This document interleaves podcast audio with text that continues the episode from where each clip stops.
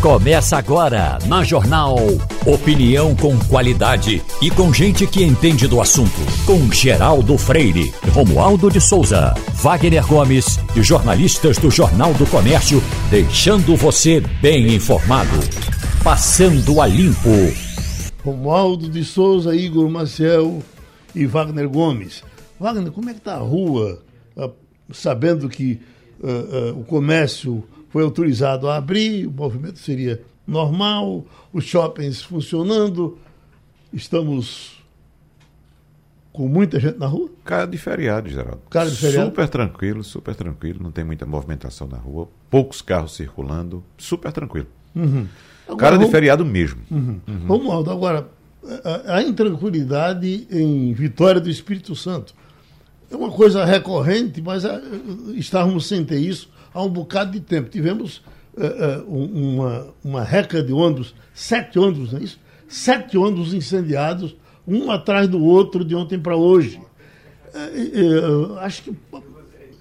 bom, durante a pandemia, não, não, acho que não houve clima para isso, o tempo foi passando, e Vitória do Espírito Santo volta a ter um problema que já teve e parecia ter sido resolvido, porque até teve um especialista, que era um pernambucano, que esteve por lá, que passou por aqui até nos nossos debates, dando aula de como teria feito para sair daquela crise, que era uma crise, inclusive, que envolvia policiais. O que é que se diz no resto do Brasil sobre essa situação caótica de, do Espírito Santo? Que o governador Renato Casagrande perdeu o controle mais uma vez. E perdeu o controle porque desativou algumas atividades de é, o que a gente chama de fazer uma investigação antes do crime acontecer. O governo ou os governos estaduais, em geral, quando o sapato aperta, eles arrocham a investigação. Aí a equipe que está fazendo aquela investigação, a equipe que está atrás de quem está participando do crime organizado, sai a campo, prende um ou outro, mas houve, segundo informações de especialistas da Universidade Federal de Vitória, no Espírito Santo, é, houve um afrouxamento nesse campo da área de segurança pública. E é, não é o campo apenas da repressão, é o campo de antecipar o que vai acontecer. E aí o governo deu uma afrouxada, perdeu o controle, e agora o que está acontecendo é o que ocorreu dois anos atrás, quatro anos atrás, anos atrás.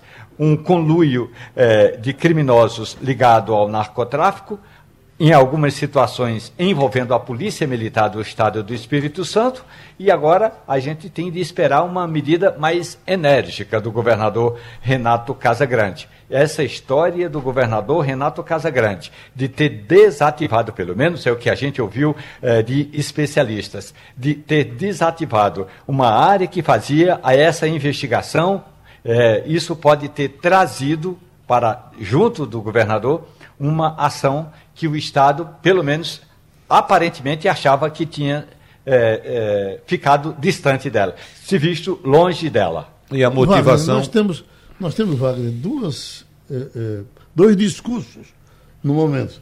Temos um do governo dizendo que a, a, a, a insegurança diminuiu muito no Brasil, e temos outro dizendo não, foi a função, em função da pandemia, das pessoas recolhidas, que essa coisa está eh, dando, está parecendo que está tranquila, mas não está seria esse, esse caso do Espírito Santo? Porque você sabe que um pouquinho antes de começar a pandemia, a última revolta que a gente acompanhou essa dentro de cidade, eu estava inclusive em Fortaleza, dei um flash de lá para você, tá certo? Quando eu saí de lá, que cheguei aqui, foi na pandemia e vivemos isso por, sei lá, mais de dois anos, né? Será que é isso? Nesse caso do Espírito Santo, Geraldo, segundo o próprio governo do estado, a motivação seria a morte de um suspeito durante um confronto entre criminosos e a polícia militar. É praticamente a mesma coisa, ou seja, um integrante daquele grupo de criminosos que fica retido nos presídios teria sido assassinado pela polícia e por isso que houve essa uhum. reação do crime organizado. Muito parecido com o que já aconteceu. Ou seja, quando os criminosos, mesmo ali, dentro da cadeia, presos, se sentem digamos, atacados de alguma forma pelas forças públicas, eles reagem dessa natureza. É muito parecido com o que já aconteceu em São Paulo, lá no Ceará, como você citou, em Santa Catarina. É sempre o mesmo desenho. Uhum. Entendeu? Então, a, a, situação está só adormecida. Exatamente. Mexeu, ela volta. Mexeu, volta. E o que você citou em relação à pandemia, de fato, com a, a redução da quantidade de pessoas nas ruas do país então, houve uma redução de um tipo de criminalidade, mas houve um aumento de outro. Exatamente. Né? Houve violência contra a mulher. De proximidade crime de proximidade aumentou, violência contra idosos. Então, aquele crime mais próximo, dentro de casa, aumentou aquele número de crime. O, o outro crime que a gente conhece como assalto, homicídio, que ocorre geralmente nas grandes cidades, esse diminuiu porque houve, de fato, uma diminuição de pessoas circulando pelas ruas. Igor Marcel? No caso do Espírito Santo, tem uma coisa que a gente precisa levar em consideração também. Tudo que vocês estão falando é verdade. E me chama a atenção o que Romualdo estava falando sobre ter acontecido há dois anos, acontecer há quatro anos, como ser algo recorrente no Espírito Santo. E algo que precisa ser levado em consideração é que a gente está numa eleição, no meio de um segundo turno, no Espírito Santo, inclusive. Então, você tem realmente uma, um momento complicado para o governador, para o Casa Grande, nesse momento. E a poupança voltou a dar lucro. E Você eu... tem dinheiro na poupança, Wagner? Não. Aconteceu isso? Tem nada. Mas já teve alguma vez? Já faz muito tempo, Geraldo. Uhum. Mas assim, é um dinheiro só para guardar mesmo, que não, não, não não tem, a gente pode contar com rendimento de poupança, não. Uhum. É, o rendimento é sempre muito baixo, ou às vezes, nesse caso, não, voltou é. a ser positivo. Estava se perdendo dinheiro. Estava se perdendo dinheiro na poupança. Uhum. Agora, por causa da, da alta da taxa de juros, a taxa de juros subiu muito e deve subir mais, um pouco mais ainda. Então, a, a, poupança voltou a dar algum rendimento. Uhum. Mas também, se a gente fizer comparação com outros investimentos, a poupança ainda sai perdendo. Mas, é, é, é, Wagner, eu acho que não sei se falei com você sobre um, um menino, um gênio que apareceu. Ele, ele não é novo, ele, tá com, ele tem 8 milhões de seguidores na internet.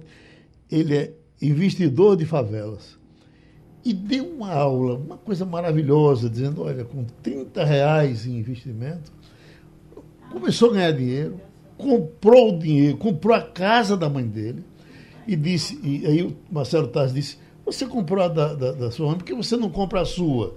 Ele disse, porque esse dinheiro que eu poderia comprar a casa, esse eu estou usando para investir. Uhum. E com esse, eu tenho certeza que vou pelo menos chegar a duas ou três casas com esse dinheiro que eu vou investir uh, uh, sem comprar a casa. Essa é a verdadeira noção de investimento, Loucura, né? Geraldo, porque, veja só, ele é jovem, é um menino, como você disse. Então, ele pode fazer dinheiro com esse dinheiro. Veja só, as pessoas às vezes têm a noção de entrar no financiamento e achar que comprou alguma coisa. Por exemplo, vai comprar um carro e vai financiar o carro. Financia 60%, 70% do valor do carro. Aí diz: Eu comprei um carro. Não, você não comprou um carro, você comprou uma dívida. A mesma coisa é com a casa. Você faz um financiamento da casa em 320 meses. Aí diz: Eu comprei uma casa. Não, você não comprou uma casa, você comprou uma dívida. A casa só vai ser sua daqui a 320 meses. O que esse garoto está fazendo, uhum. como você está bem exemplificando, ele está aplicando o dinheiro, investindo o dinheiro, para daqui a pouco ele comprar a casa dele à vista. Uhum. Entendeu? Porque com o financiamento ele vai pagar duas, três casas. Uhum. Então ele está utilizando esse dinheiro para fazer essas duas ou três casas à vista e quem sabe, se for o caso, a necessidade, a necessidade dele lá na frente, ele pegar uma parte desse dinheiro e comprar a casa dele à vista. Então, à vista, sim, você compra. Financiado, você compra uma dívida. Agora, Romualdo, o menino é tão fantástico que, num certo momento, o Marcelo Taz disse, olha, o que é que você pensa de você mesmo? Quando você diz, puxa vida, eu venho da favela, estou lidando com banqueiros, estou lidando com gerentes de banco e estou levando essa vantagem. Eu sou o cão do segundo livro. O que é que você pensa? Ele diz, não.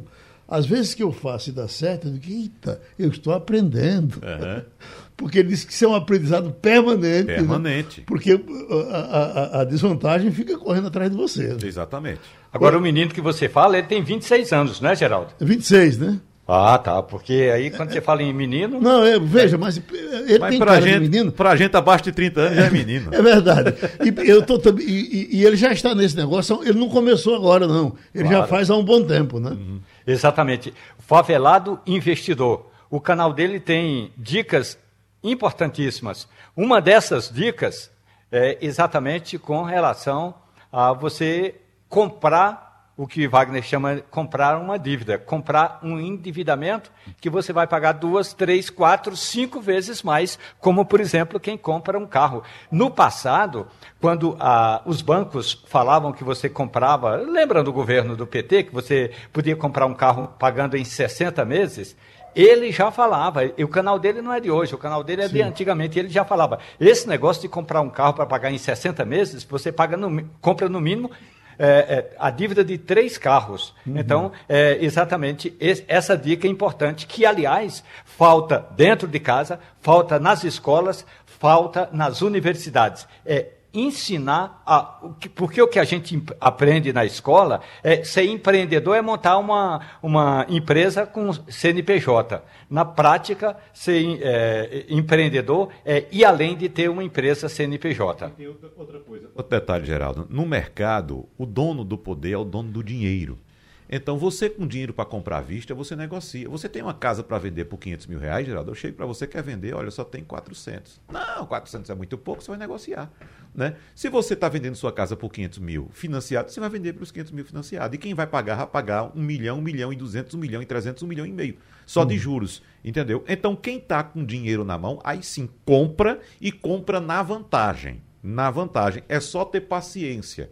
E o resto é investimento. E aquilo que você, às vezes, discordava ou não concordava da gente aqui, quando a gente dizia, olha, é melhor você pagar um aluguel do que comprar uma casa. E na ocasião desse menino, é sim. Porque o aluguel, o valor do aluguel, ele tira desse investimento. Ele não está tirando simplesmente do, do rendimento diário dele, não. Está tirando desse investimento. E está juntando dinheiro para comprar a casa dele à vista. Mas o rapaz é tão genial que ele, sobre esse aspecto ele disse, olha, como é que eu vou dizer à minha mãe que viveu tempo todo pagando aluguel e sonhando com a casa própria? Eu não posso nunca dizer a ela que eu não vou comprar a casa dela. Compramos a casa dela. Certo. Está Porque- entendendo? Porque, é o seguinte. essa é é aquela questão de, de Luiz Felipe Pondé diz que o brasileiro, quer dizer, o ser humano tem na cabeça de que quando ele compra um- um- um- uma casa, ele diz, eu tenho agora um pedaço do mundo. E, e a sensação é essa. Não, é Só exatamente. tem uma coisa. Pois não, Igor. Oi. Tem uma coisa, Wagner, só. é, desculpa.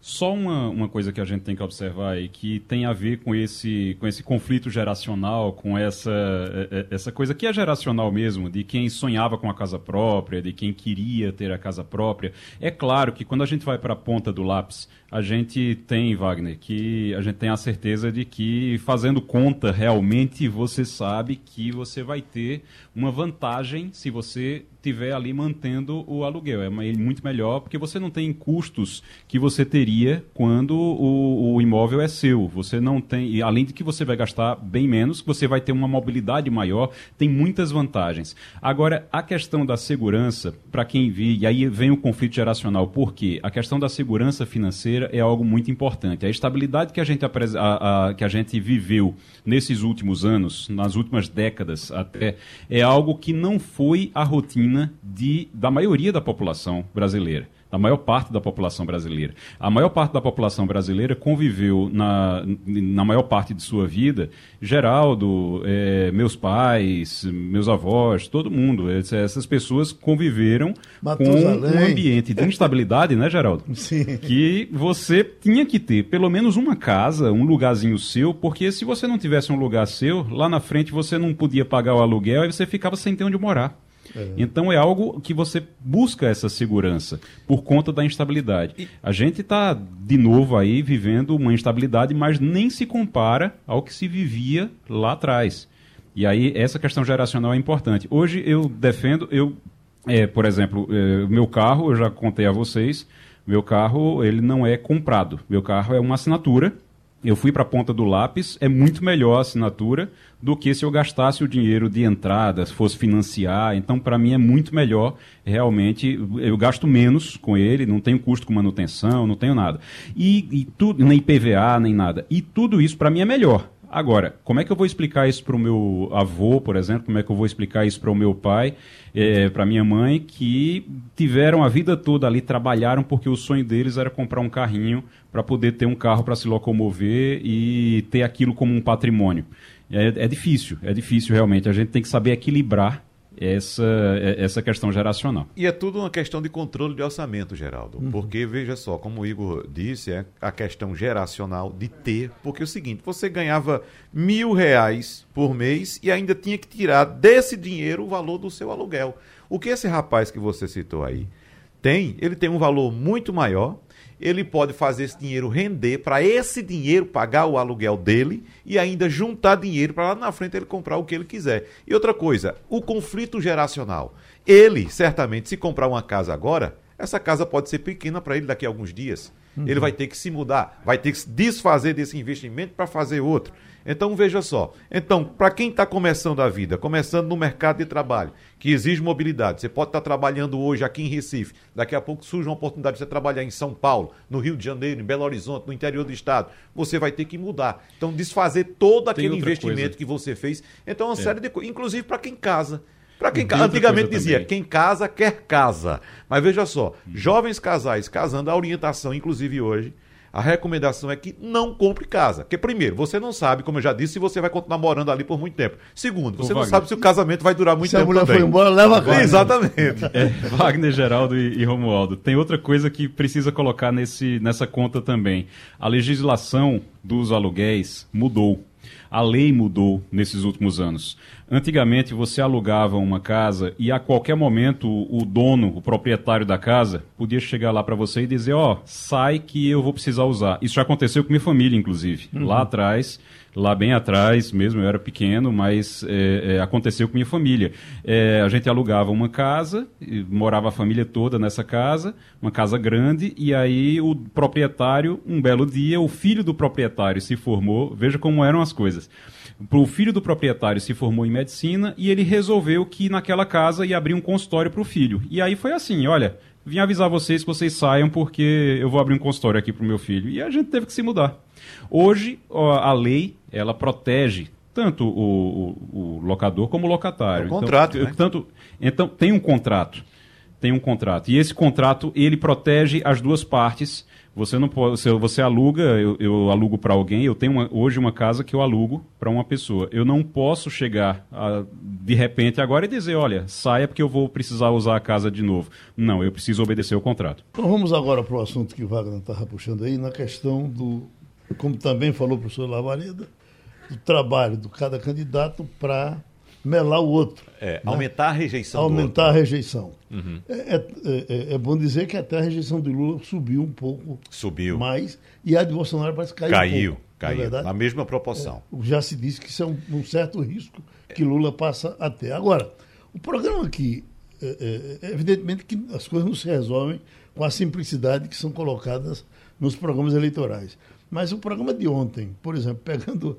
Uh, o, o, volume de votos que Lula teve nos presídios. Nos presídios, exatamente. Né? É. Foi uma, uma, um massacre. Né? Foi, Geraldo, veja só, eu, eu comecei a analisar depois, de, foi impactante, foi pesado. É, porque aquilo, o cara que, que vive nessa cidade com medo de. Exatamente, pesado. Ele sai passando, para quem não viu o guia eleitoral, foi o seguinte: ele sai passando por vários presídios do é. Brasil e mostrando, presídio tal, Lula teve 89% dos votos, presídio tal, 90%. E terminou com aquele cara amarrado dizendo o voto. É, eu voto em Lula, eu voto em Lula. é, né? E dizendo o seguinte, tá mostrando o seguinte: olha, os bandidos que estão presos votaram em Lula. Exatamente. Geraldo, depois eu fui me informar, buscar mais detalhes a respeito e, da situação quem vota os bandidos que estão soltos? É, mas veja só, veja só, depois eu cheguei à conclusão que aquilo pode ter sido um grande tiro no pé que a campanha de Bolsonaro deu.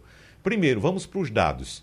Hoje nós temos no Brasil uma população carcerária de aproximadamente 821 mil detentos, 821 mil pessoas presas.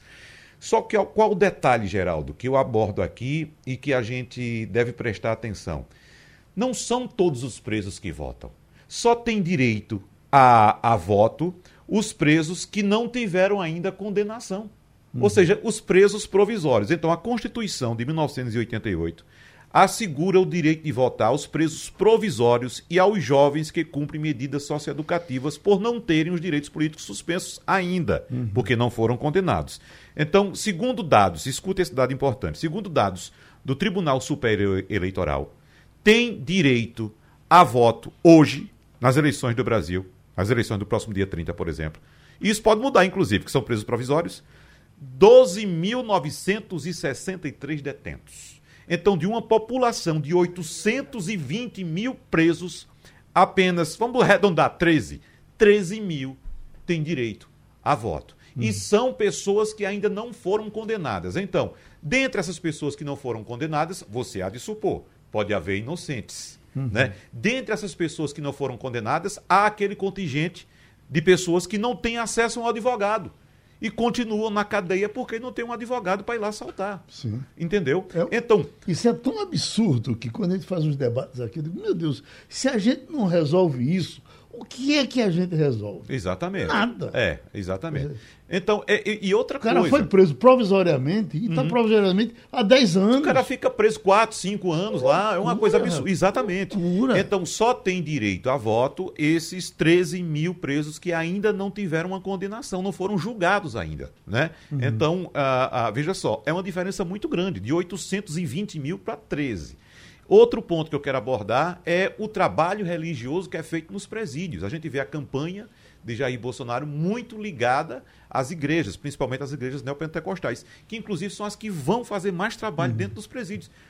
Ora, a gente vê os programas das igrejas na televisão mostrando as pessoas que foram presidiárias, que se redimiram, não sei o quê.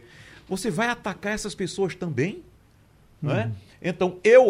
O, o, impacto foi absurdo. Foi. De que, rapaz, que negócio pesado. Uhum. Mas vamos depurar essa informação. Então, veja só, eu acredito que a campanha pode ter dado um tiro no pé. Oi, Romualdo.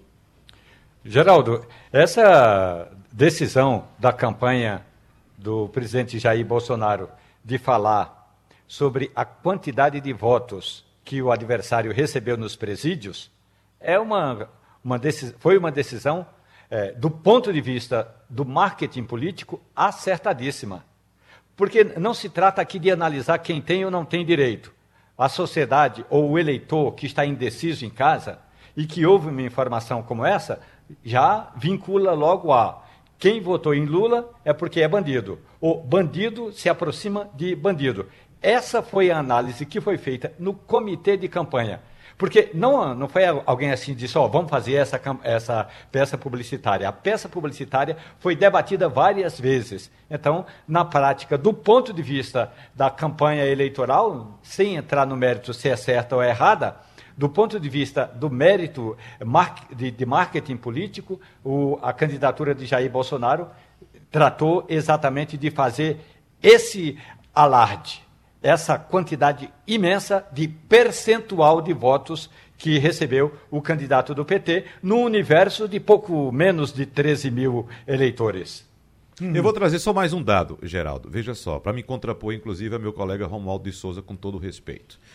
Veja só, Lula hoje tem, de cada 10 votos, 7 são das pessoas mais pobres, que ganham de 0 a dos votos de Lula, de cada 10 votos de Lula, 7, aproximadamente 7, são das pessoas mais pobres, que ganham de zero até um salário mínimo. É exatamente essas pessoas, ou são exatamente essas pessoas que estão só... ocupando os presídios. O, o, o, Wagner. Oi, Igor. Só, eh, Wagner e Romualdo. É, a gente tem que dividir a coisa. São duas coisas diferentes. Vocês estão, Wagner e Romualdo, como se um tivesse se opondo ao outro, mas na verdade são duas coisas diferentes. Do ponto de vista estratégico, do ponto de vista de marketing político, eleitoral, do ponto de vista de imagem, a, a, a decisão de fazer isso foi acertadíssima. Isso aí, do ponto de vista estratégico, sem dúvida nenhuma. Do ponto de vista, claro, tudo que Wagner está dizendo é verdade. Você tem ali pessoas que são, a maioria são pessoas pobres, são pessoas que já votam em Lula, independente de estarem presas ou não, mas já votariam em Lula. Isso não. Eh, estar preso é uma condição é uma condição é, provisória, por mais tempo que eles estejam ou que vão ficar, mas é uma condição provisória, mas eles estão ali, é, são, a maioria são pessoas pobres, a gente sabe como é a justiça brasileira. Agora, do ponto de vista estratégico, é, é foi algo que a campanha de Bolsonaro fez que realmente bate em Lula de forma é, é, bem vigorosa num momento em que você precisa aumentar a rejeição do adversário para poder vencer. Campanha de segundo turno é rejeição. Você joga rejeição no adversário.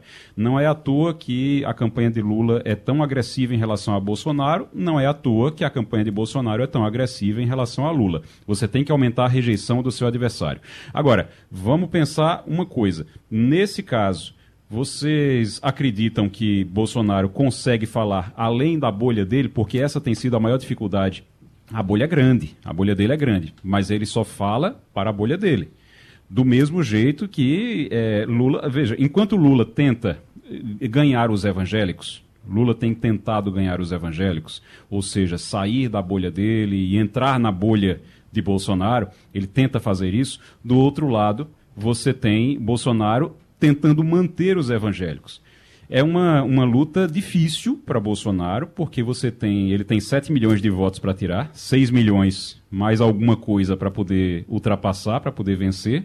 Então ele precisa tirar aí quase 7 milhões de votos. E para fazer isso, ele tem que falar para fora da bolha dele. Até agora ele não está conseguindo, ele está só se defendendo. Será que e religiosos... Eu acho que, é o, esse é, eu acho que é o panorama dessa eleição, desse momento, inclusive desse momento que vocês estão falando. Agora, agora os dois estão certos. Será que os religiosos não estão cansados disso, não? Porque a, a, as eu igrejas estaria, estão poluídas estão. agora. A CNBB, inclusive apareceu agora o, o pessoal da CNBB, que foi quem primeiro eh, se envolveu com política, que os evangélicos não eram, não.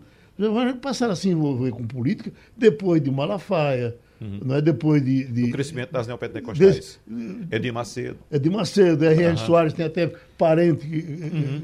Essas igrejas têm candidatos, pastores, etc. Mas a, a, a, o evangelho tradicional não gostava disso, não. É. Eu nem sei se, se aceita. Não, o, o... Já, já tivemos até tiro dentro da igreja, pô. É, exatamente. É, Geraldo, só enfatizando aqui, é claro, eu disse no começo da minha colocação aqui em relação a essa questão dos presídios que o impacto foi fortíssimo. Pô o impacto. Eu estou trazendo uma informação, estou trazendo dados para que a gente analise. Né? Então, uhum. quem vai trabalhar esses dados, essas informações? É, que trabalhe. Foi, agora, como foi é? feito com a intenção de pegar voto, eu também acho que Sim. pega voto. Agora, claro. nós não precisamos de, de, de eu acho que os presídios eram para ser tratados de outra forma. Uhum. E nós precisamos resolver aquilo. Exatamente. Nós não, nós não matamos os é, caras. E esse é um problema, não é, Geraldo? Exato. Que nem o governo do PT nem os adversários, lá o PSDB no passado, porque o PSDB ficou dois mandatos. O PT ficou mais tempo do que o PSDB. E eles não resolveram essa questão.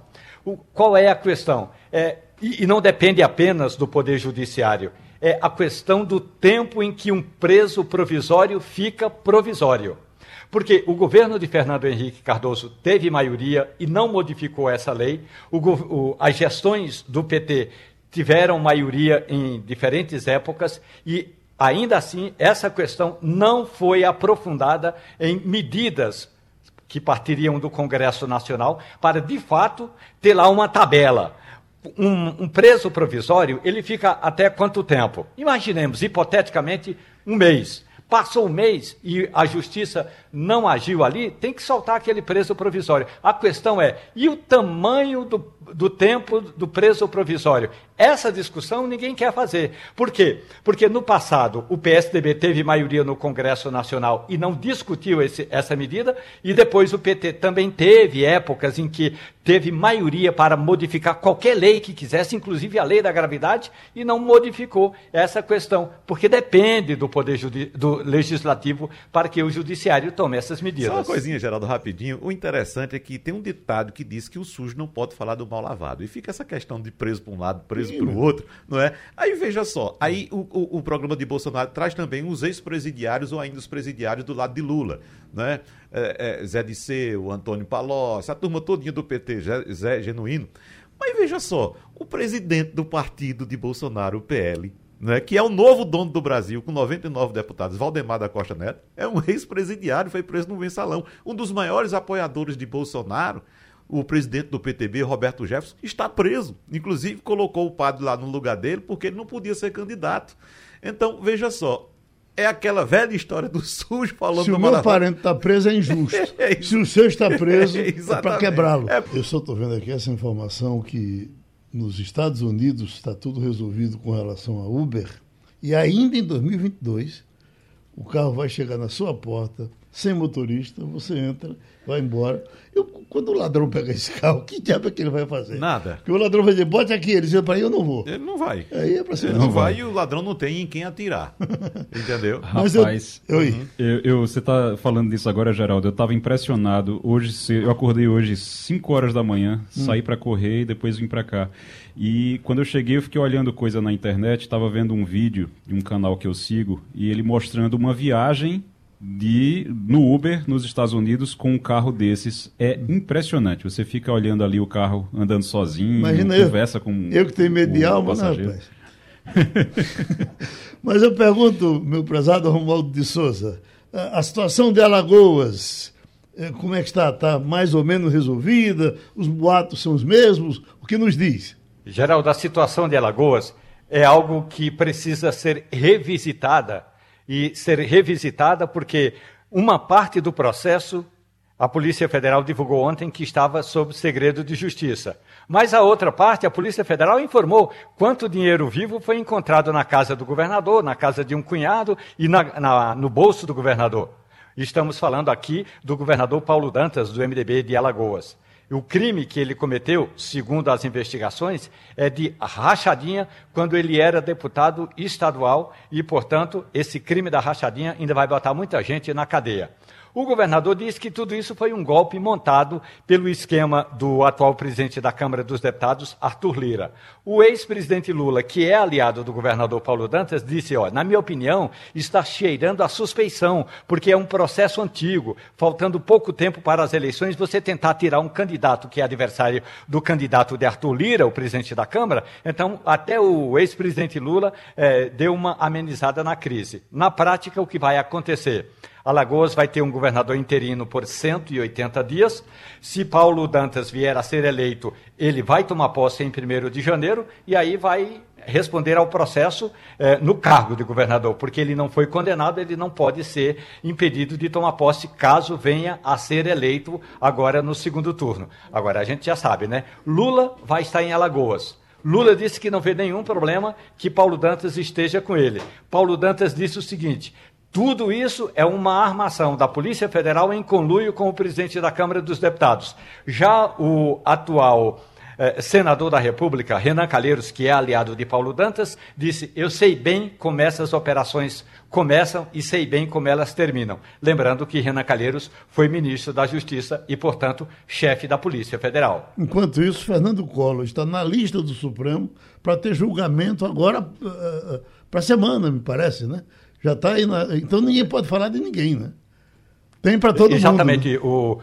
O, o, o ex, ex-presidente da República e senador eh, Fernando Collor de Mello, ele está sendo julgado num processo da Lava Jato. Uhum. Porque a Lava Jato foi, digamos, o, o processo foi anulado para alguns, para outros não. No caso de Fernando Collor de Mello, ele é acusado de receber propina de um esquema que trans, eh, de, de transportadora de petróleo Uhum. eh, da BR Distribuidora. E aí, nesse caso, ele vai a julgamento. Se o julgamento não ocorrer logo, a partir de 1 de, de, de, de fevereiro do ano que entra, aí vai para a Justiça Comum, porque Collor não terá mais mandato.